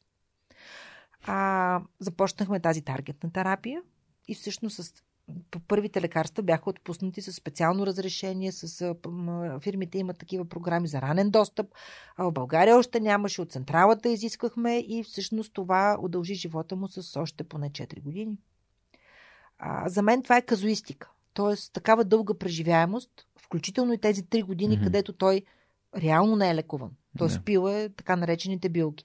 А, но това е случай, който до някъде ние сме се свързани ръце. Може би, ако тези неща Да. се случваха сега, ние щяхме да направим този генетичен панел, може би щяхме да му предложим имунотерапия. Или. Тоест, лечението в днешно време е корено различно от това, което е било преди 10 години.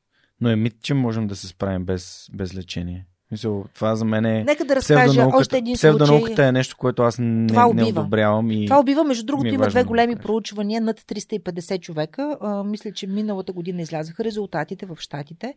А, бяха публикувани някои от колегите, ги качиха в LinkedIn, мисля, че бяха. Където пациенти, които са отказали адювантно лечение, т.е. профилактичното mm. след операция, живеят по-малко, отколкото тези, които са го провели. Тоест, тези са пили билки, които не са искали. А, другата голяма студия, която публикуваха, а, също американци, пациенти, които са с метастази. Те отказват химиотерапия и искат альтернативни методи за лечение. Там е катастрофално. Тоест, там те умират до края на първата година докато другите живеят. Тоест, това дори бройката да, да не ти изглежда впечатляваща, но тя е категорична. Освен това, обръщам внимание на това какво разбираме за рак. Рак не е лоша диагноза. То, то има ли добра диагноза всъщност? Не. Не. Тоест някой по-щастлив ще се чувства, ако има диабет или ако има инсулт? Или ако има автоимунно заболяване? Не мисля, не. Именно. Тоест, възприемането на тази диагноза е проблем в България. Тоест, има такава диагноза, това означава трябва да направим изследванията, да конкретизираме при този човек има ли причина, няма ли, има ли генетични маркери, има ли нещо друго, какво лечение да направим и да кажем какво да се случи. Тук е ролята на човека да възприеме тази информация адекватно. Защото много често вече ми се случва, аз не съм лекар, аз не разбирам. Бога ми, никой не иска да вземеш решение с какво лекарство ще се лекуваш. Тук става въпрос за възприемане на информацията. Аз мятам, че успяваме, аз и целият ми екип, да поднесем информацията така, че хората да я разберат. Но виждам нещо друго. Те отказват да го възприемат. По-лесно е някой друг да вземе решението, решението вместо mm-hmm. Разбирам. Супер. Благодаря ти. Благодаря на нашите приятели от SMS Bump, които ни изпратиха техните въпроси. А, и ако все пак се интересувате от това да бъдете част от компания, част от Unicorn, с пазарна еволюция над 1 милиард долара. Може да разгледате отворените им позиции на сайта на SMS Bump, на сайта на Yotpo или в джобборда на DFBG. А, абсолютно до тук тази година просто техните въпроси наистина обогатиха нашите разговори и безкрайно им благодаря. И съответно, ако вие искате да може да знаете такива въпроси, може да погледнете техните отворени позиции. А, доктор Кръстева, много, много интересен, много така дълбочинен разговор за, за не само за рака, ами реално за твоята мисия е да се, да се бориш с тия заболявания. Много е да, точно така, но, но тази борба, както ти използваш думата, аз ти казах, че е танц, изисква... Да, а, добре да, да танцуваш. Не, не, да, не само да избираш лекарствата правилните, но и да обясняваш на хората защо всъщност а, го правиш и какво, както ти спомена, трябва ли нещо да променим. Не съм убедена, че трябва да се променя нещо, mm. ако то а, не коства, примерно, това заболяване. Тоест, ако един човек рисува, не трябва да спре да рисува. Ако един а, човек пише а, поезия, не трябва да спира да пише поезия. Ако той работи, иска да работи а, и понася добре лечението, не трябва да спира да работи. Според мен, а, лошия пример, който исках да дам във връзка с тези, които а, ползват альтернативна медицина, а, прекрасна дама, която а, доведаха в ИСУ на лежаща количка и цялото и тяло представляваше ко- кожни метастази, освен костните, освен чернодробните. А, тя рицарите с броните сте ги виждали. Тоест тумора така беше обзел тя, тялото и че всичкото това нещо беше като кожа на гущер. Грозна картинка. А, на въпроса какво точно се е случило, Нали, историята е малко по-дълга, т.е. появява се първо тумор в едната гърда, правят операция, има рецидив, предлагат химиотерапия, отказват, защото тежко ще понесе, ще понесе, т.е. дори не са сложни лекарствата, нали? т.е. предположение. След което в другата гърда метастази и така започва. А дамата се лекуваше с едно лекарство, което не, не, не искам дори да го говоря, но да речем отива, лекува се, слагат и го, нали, пълни глупости, но приема го, появяват се нови кожни метастази. И аз попитах, защото децата, които бяха с нея, изглеждаха прекрасни, т.е. умни, нали, така, видимо без някакви увреди. И казвам, добре, вие не виждате ли, че се появяват тези метастази? Ами те ни казаха, че това е ефект от лечението. Тоест, в самозаблудата всеки е склонен да направи нещо, както да. и да е. Този казус всъщност се оказа хер позитивен рак на гърдата. Започнахме лечение, казахме химиотерапия за костите, лъчетерапия. Тази жена след почти нямаше 9 месеца, тя стана, нямаше нито една кожна метастаза по себе си, т.е. тялото й стана нормално. Тя правеше йога, а, упражнения. А, изключително промени, как да кажа, начинът си на живот, може би до толкова, защото това, което съм говорила с нея, тя казваше, не мога да. Не съм си давала сметка, че трябва да обръща внимание на себе си. И каза, винаги съм давала всичко за другите.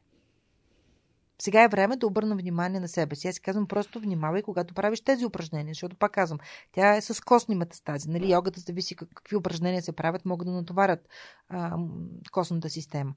А, тя можеше да прави мост, т.е. беше гъвкава.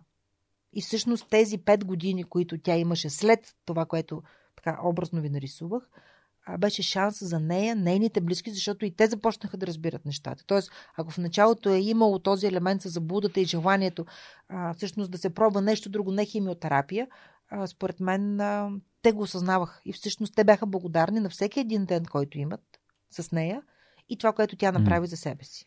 Още един пример. Кристиян Таков. Така и не успях да го поканя да седне до мен. Това беше... Да, ама той е с нас. Аз съм сложила в онкологичния център седем негови снимки с седем негови мисли. Защо? Защото Кристиян беше партньор в лечението. Тези пет години, и ще ви кажа нещо, а, когато се запознах с него, защото държеше аз да го лекувам, а, беше притеснен за това, че няма да има херцептин, тъй като неговия карцином на стомаха е по-особен. И аз му казах, какво си се притеснил за този херцептин, защото това е скъпото лекарство. Викам, ние нямаме 5 флуорурацил. В България по някой път се случва тези неща да няма някои от лекарствата. И тогава, когато говорихме, разбира се, имаше приятели, които дойдоха, колеги се обадиха за него. А, казвам, започваме лечение и ще видиш, че ще има, ще стопим метастазите. И нали, говоря, обяснявам, при което приключваме разговора. И една колега казва, защо му даваш тези празни надежди? Ма буквално безцеремонно при което аз, той присъстваше в стаята. Аз казвам, напротив, не му давам никакви празни надежди. Вие ще видите, че той ще живее. Както и да е пълната ремисия настъпи, тия неща и нещото, което всъщност не обожа да се изпълни, защото ако той беше жив, може би щях да лекувам президента на България. А, имаше такова предложение към него и разбира се, станахме близки в хода на лечението. И той беше казал, Тоест, спомена това, че всъщност има такава кандидатура. Аз казвам, да, кандидатира си. Да казва, в момента не е подходящо. Това беше малко преди да основа Да България. А, след което те основаха, заболяването му се върна, започнахме ново лечение. И той тогава каза, гарантираш ли ми още 5 години, защото вече тези 5 ги стигнахме. И аз казах да, макар, макар че а, не бях точно убедена и нямаше тази увереност, която имаше в началото и всъщност, да, обещах му нещо, което не можах да го изпълня. Mm.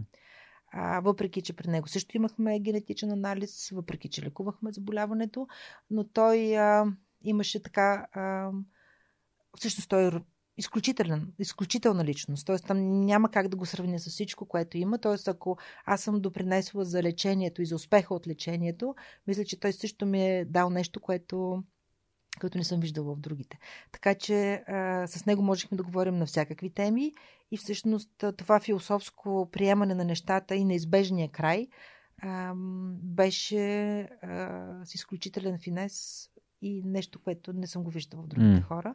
Така че със сигурност а, безсмъртието му е гарантирано и а, дори да, и, и физически да не е тук, има нещо, което е оставил и всъщност така възприемаше а, диагнозата и лечението. Тоест, аз му бях казала веднъж, ти имаш основание да правиш каквото си искаш, защото си болен и те лекувам. Ставаше въпрос за нещо, което касае системата, да, да. парите и така нататък. Той каза, аз и до сега не съм си го позволявала да го правя, не защото съм болен. Тоест, нали, когато човек иска да се оправдае, така че той никога не е използвал болестта. Той през цялото време работеше. Той пишеше, написа учебник, коментираше, така че той е един от примерите, които а, хората виждат. Много други има. И, и сега има такива. А, така че, а, пак казвам, никой не избира диагнозата си. Но в, от позицията на днешните знания и възможности, които имаме, ние много по-успешно можем да лекуваме рак. Супер. Ако, ако мога да си... И както Кристиан казваше, да. не се страхува от тъмнината, запали свеща. А, ако мога да се върна на една друга мисъл, която каза преди малко, а именно да се погрижим за себе си. Това е, според мен, е ако това нещо си вземат хората от, от нашия разговор днес, това би било вау за мен, за мен лично. винаги питам моите гости за книги, които биха препоръчали. Ти каза, че се успокояш с музика, обичаш музика. Има ли книги, които ти би препоръчала? Говорим за книги, които са ти помогнали, развили сте, променили сте начин на мислене, нещо, което една-две, нещо, което Всяка една книга. Аз а, смятам, че хората, които обичат да ходят на пазар, а, какво правя? А, наистово жаждата ми за четене се засилва лятото, когато имам едни две седмици отпуска и всъщност отивайки на море, било в България а, или на друго място, а, се минава през книжарницата и се купува а, книги. Просто М. това, което ми хареса като заглавие. И там а, просто като, как да кажа, все едно а, като жадна почва, т.е. все едно тия напуканите Да. виждали, като си В пустинята. Да, като в пустинята. така поемам това нещо. А, в ежедневието обичам книги. Аз чета, имам книги, които съм ги започнала в а, София, съм ги оставила, други в Панагюрище. И е много интересно, когато, когато така прехвърчат нещата. Има невероятна художествена литература, българска литература. Тоест, Едно заглавие, ако препоръчаш е супер. Ами, всъщност последно четах а, Харуки Мураками, защото там дори се връщам към някои от неговите по-стари разкази. Харесва ми, т.е. интересен автор е. А, и в момента го предпочитам. А, коя беше от Светло Христова, беше преводач на книгата, последно, която прочетах, от една испанска трилогия. И да, това е. М. Връщам се и към книги, т.е. много обичам да си спомням какво съм чела преди а, и да направя прочет на книгата преди, преди време. Различно е. Различно е. От позицията на, на днешния ми опит, примерно преди 10, 15 или 20 години, но предпочитам нови заглавия. Всъщност, пак се връщам на темата с мозъка и това, което е в черепната ти. Това трябва да, този мозък трябва да се използва и да се натоварва. Четенето помага, наблюдението помага, а, асоциациите, които нали, възникват. Нали, знаете, че знаеш, ако влезеш в една в една стая и, примерно, като забележиш картините, а, се чудиш дали този е лекар, ако ти каже, че е леко накриво или е психолог. Нали? Така че наблюдението е нещо, което е изключително важно и помага. И се старая. Тоест, доставя ми удоволствие, не само да чета. А преди време, сина ми по същия начин съм го възпитала. И беше много приятно, когато за рождения ден подари книга на Умберто Еко. А, и ми хареса, както и на приятелите. Последните, сега тази година, 3-4 рождени които бяха, той ми се обажда и казва какво да купя и казвам ти прецени. Добре, вика, тогава ще ми избера книга. Така че това е нещо, което... Да, книгите са ни много, много важни в подкаста и а, именно за това нещо, защото ние ги събираме, имаме с цял архив на всички препоръчени книги в тия Ами като 200. ходят в мола да си купят книги. Има книжарници. Да. Освен всички други да. магазини. Могат и от Озон да си купят с книги с 10% отстъпка. Чудесно. Чудесно. Нека да купят и оттам. Да. А, Да, всъщност това е добър ход с отстъпката. да, има 10% отстъпка за хората, които искат да, да четат книги. А това за мен е велико. Ама точно за това казах в мола, не случайно. Тоест, да, да, освен всички те. магазини, има и книжарници. Има и книжарници, да. Да, колко хубаво би било да, да четем малко повече. А, и Ангелския данък на Ирен Левин, където направихме промоция на книгата. Нали, знаеш какво е Ангелския данък? Не. А, историята е, че когато в бъчвата сложиш вино, част от това вино дава фира, т.е. изпарява да, се. Да, да. Това е всъщност данъка, който okay. се плаща. Препратката беше за това какво плащаме ние в, в живота си, т.е. какъв е нашия данък, който ние даваме.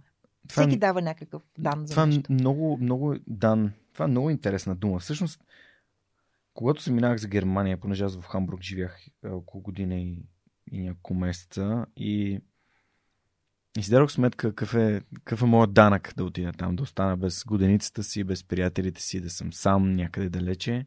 А, и когато тръгна обратно, си казах, окей, сега пак имам дан, оставам си заплатата, кариерата, а, но избирам да съм тук, да развивам средата, да разказвам истории като твоята днес, а, които се надявам да бъдат полезни а, и да помогнат на, на хората. А, и самото осъзнаване, че всеки път, когато избираш едно нещо, нали, даваш своя дан за нещо друго. А, според мен би ни направил, например, да изберем да влезем в книжарницата, а не в за поредните дрежки, а, би, ни, би ни направил по а, качествени, по, по-близки до свърхчовеци, така да кажем, по-качествени хора. По-качествени хора и този избор е доброволен. Той е, Той е собствен. доброволен, абсолютно собствен. Така че това ни прави И, и, и, когато е осъзнат Избор. Избор, когато е избор. Избора да. прави човека човек. А не е Супер. просто да чакаш някой друг. Така че а, избор е Да. нещото, което определя. Ами, добре, аз а, имам един финален въпрос. Да. И то е как според теб да направим България едно по-щастливо място? Т- То зависи от всеки един от нас. Аз съм щастлива. Аз съм щастлива и щастието е там, където съм аз. Ако всеки човек възприема себе си като щастлив и се радва на това, което прави, мисля, че България ще стане. Супер. Благодаря ти. А, благодаря и на нашите слушатели и зрители, които бяха днес с нас. А, много обичам гости, които имат толкова неща за казване и буквално а, Не ни стига време. не ни стига времето. А, това беше всичко от нас за тази седмица. Благодаря, че бяхте с свърх човека с Георги Ненов. На гости им беше доктор Русица Кръстева. А, надявам се, че този разговор е бил интересен, полезен и приятен за вас. Ако имате някакъв коментар или искате да предложите нещо, може да го направите в някой от видеята в YouTube или просто да ми изпратите съобщение на Георгия да superhumanpodcast.net. А благодаря ви, че сте свърх човека, слушате и гледате. Това беше всичко от нас за тази седмица и до следващия път. Чао!